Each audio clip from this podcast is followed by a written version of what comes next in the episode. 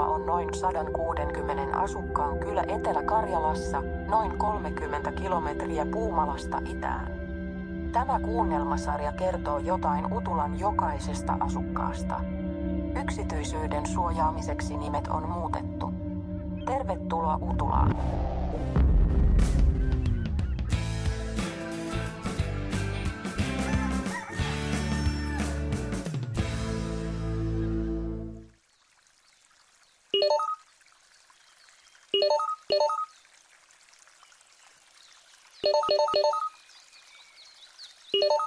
No niin, tervetuloa taas kaikki tänne virtuaaliseen eroon addiktiosta ryhmään. Heti alkuun on ihan pakko mainita, että jos jonkun korvaa kuulostaa vähän hassulta, niin se johtuu siitä, että minä latasin tähän minun hahmoon maaseutumurteen. Sanokaa vaan ihan rohkeasti, jos tää tuntuu ihan jäätävä ouvolt, niin minä palaan kirjakieleen. Muista vastaavista ryhmistä on saanut palautetta, että tätä on pietty sillä helposti lähestyttävänä ja jotenkin aiomman tuntusena. Ja kaikille uusille vielä tiedoksi ja vanhoillekin muistutuksena, että voitte sieltä omalta päätelaitteeltanne valita mieleisen taustaäänimaiseman, mikä ketäkin parhaiten rauhoittaa. Siellä on paljon vaihtoehtoja, ja jos et valitse mitään, niin lähtöasetuksena kuuluu tämä mukava keväinen puronsolina. Sieltä vielä yksi Matti Myöhänen liittyy joukkoon. Tervetuloa vaan. Sanokaas kaikki taas aluksi hei. Hei. Hei. Hei. Hei. Hienoa.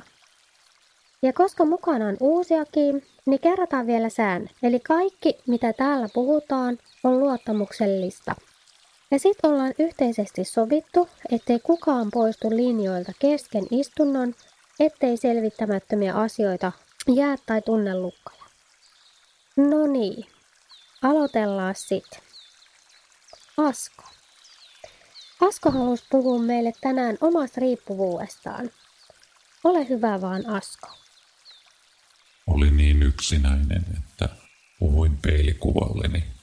Luulin, että se olisi ollut ratkaisu, mutta ei se ollut.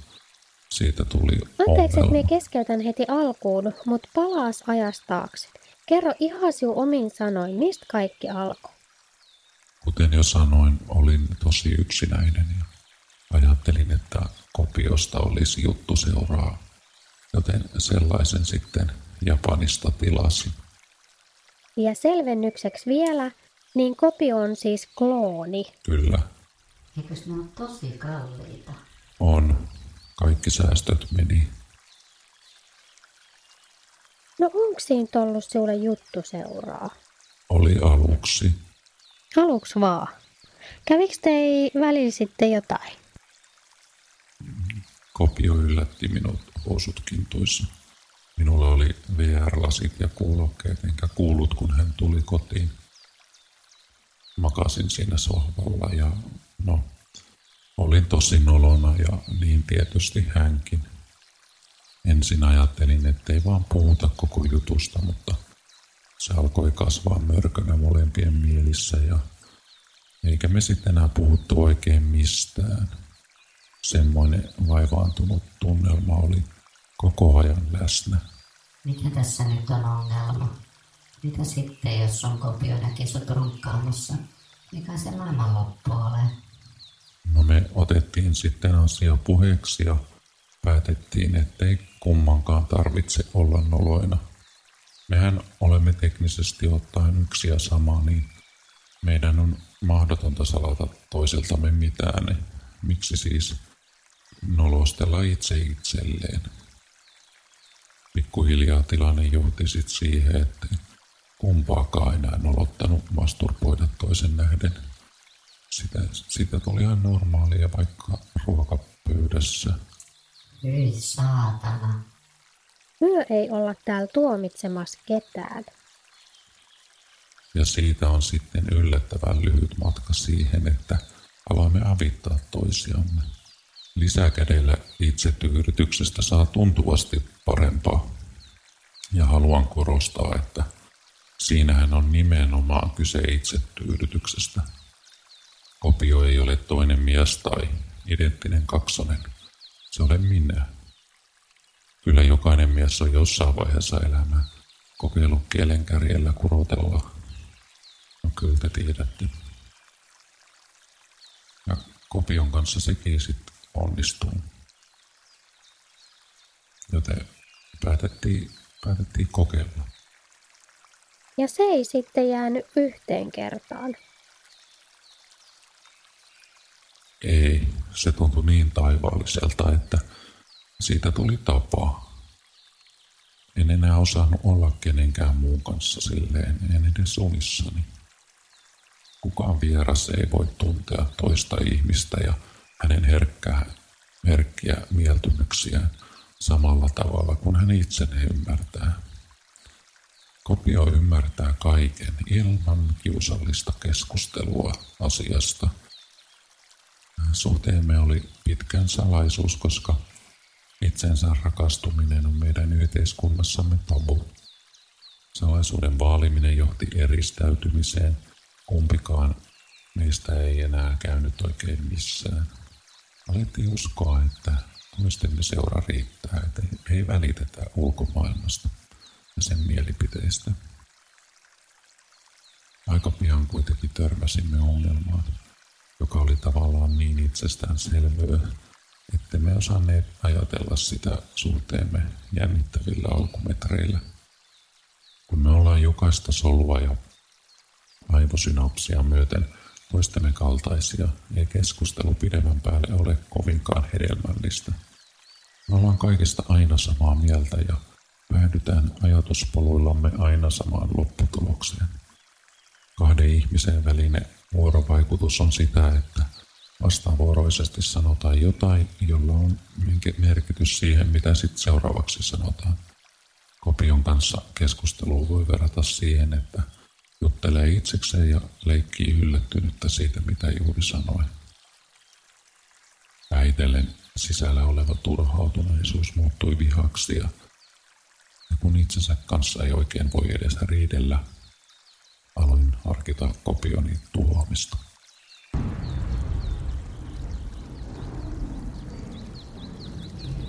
Perustelin sen itselleni eräänlaisen kevyt itsemurhana tai kuoli onnenneen käden poistamisena. Minä olin tilannut sen Japanista, maksanut siitä ison summan ja no, sehän oli vain koneen monistamaa solumassa minun DNAtani. Asian hautominen ja univaikeudet johti lopulta siihen tilanteeseen, että Seisoin kopion takana, leipäveitsi kädessä.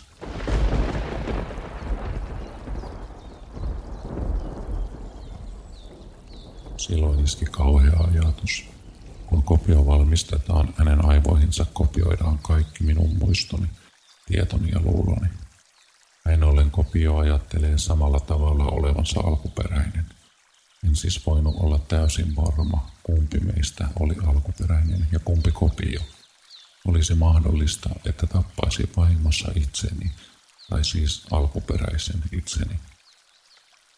Hän kääntyi katsomaan ja näki minut leipäveitsi kädessä. Katsoimme toisiamme silmiin aika kauan.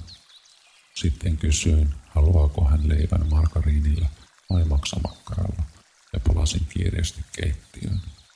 Öin itseäni nyrkillä ohimoon, valehtelin kolauttaneen sen kaapin kulmaan ja hän valehteli uskovansa minua. Kummalla hän otti leivän? Maksamakkaralla, mikä ei tietenkään ollut minulle yllätys, koska niin olisin tehnyt itsekin. Me ei keksitty mitään muuta tapaa päästä tästä tilanteesta kuin pariterapia. Pariterapia itsensä kanssa. Onko se silloin pariterapia vai ihan vaan terapiaa? Hmm, Vaikea sanoa. No ei se helppoa sille terapeutillekaan ollut. Millaiseen ratkaisuun työ sitten päädyitte? Me otettiin pankista lainaa ja tilattiin yksi kopio lisää arkeamme piristämään.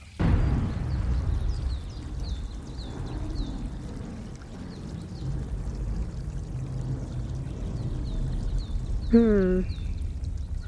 Asko, Luuletko, että sinä pystyt vielä jonain päivänä rakastamaan jotain muuta kuin ittees?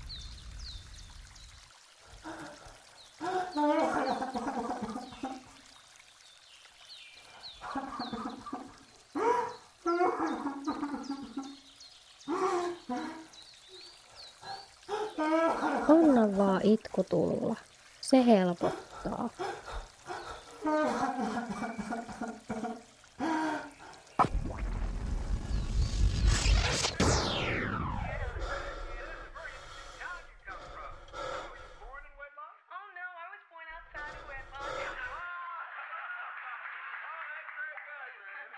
Ei, mitä nyt?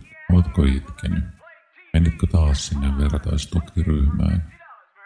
Joo, mutta en mene enää. Vai oliko ne ilkeitä? Ei. Alkoi ahdistaa. Mä poistuin sieltä. Älä nyt. Onhan sinulla meidät. Kohta meitä on yksi lisää. Lasku numero kahdeksan saapuu tänään. Pidetään kunnon tupaan tuliaisjuhlat ja katsotaan vaikka joku kiva elokuva. Vaikka tuplauuno. Niin just, nyt vaan mielialaa ylemmäs. Teet itsellesi kossuvissun, otat pari viagraa ja tuut. Nuoleen nää kermavaahot mun pakaroilta.